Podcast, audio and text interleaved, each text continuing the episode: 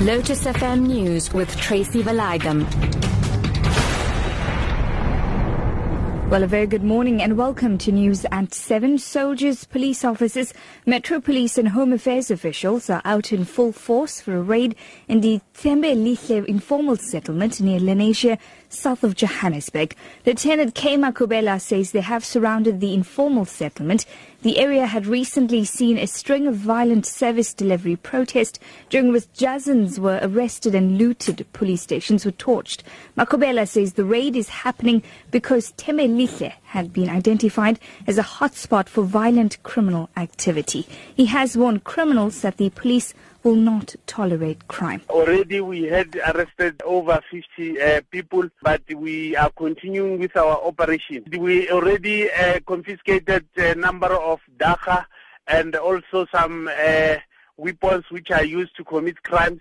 And uh, we already arrested some of the people who are in the country illegally, and uh, they will be uh, processed by the officials as they are with us as well here. SADC leaders have applauded South Africa for briefing them on recent attacks on foreign nationals. Seven people were killed and thousands displaced in KwaZulu-Natal and Gauteng. President Jacob Zuma has told an extraordinary summit in Harare that the country will not compile reports for the regional body, the African Union and the United Nations on the attacks. He says regional leaders are satisfied with the way the country responded to the attacks. Firstly, they were very grateful that uh, we volunteered to brief them because we told them that we'll also present written report to them for record purposes as well as AU as well as United Nations because we want to be transparent about this matter and so that those who could help they will be able to know exactly what happened in South Africa. In fact, quite a few of them admitted that the problem in South Africa is not actually a South African problem only. It emanates from their own countries because people come from their own countries because of the problems, but they support what we've done. They were very happy that we've done the kind of work we've done up to now. Former State President F.W. de Klerk says he is disturbed by a call by the SACP and COSATU for the expulsion of the Israeli ambassador to South Africa. This follows Israel's refusal to grant Higher Education Minister Blade Nzimande a visa to hold discussions with Palestinian leaders, leaders in Ramallah.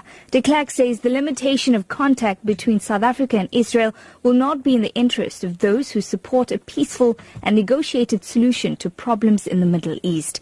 He says South Africa's relationship with Israel is of great significance for a proper country. Meanwhile, EFF leader Julius Malema says they will go ahead into what he calls a working partnership with any party to win the Nelson Mandela Bay Metro in next year's local elections. He was speaking during a campaign at Qunu Informal Settlement in Port Elizabeth.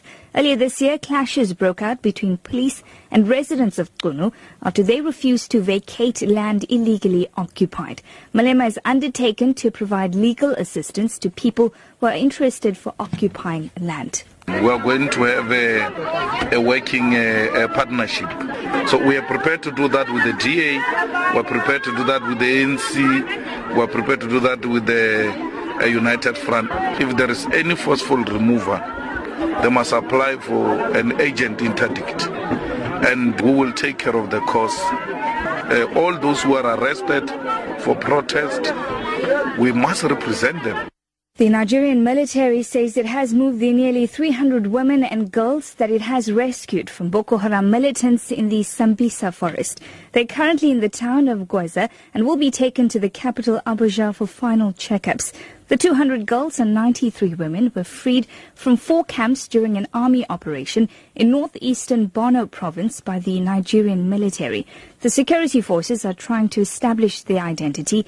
The more than 200 schoolgirls abducted from their school dormitories by Boko Haram militants last year are not among the 300 girls and women rescued in the army operation. Nigerian military spokesperson Major General Chris Olukolade describes their condition. They are adjusting, considering people who have been living in that environment for whatever period that they are coming out indicate that there should demonstrate some features of being traumatized and these are the issues that needs to be attended to even while they are also being screened. The top story at seven soldiers, police officers, Metro Police and Home Affairs officials are out in full force for a raid in the Thembelihle informal settlement near Lenasia, south of Johannesburg. For Lotus FM News, I'm Tracy Valaydham.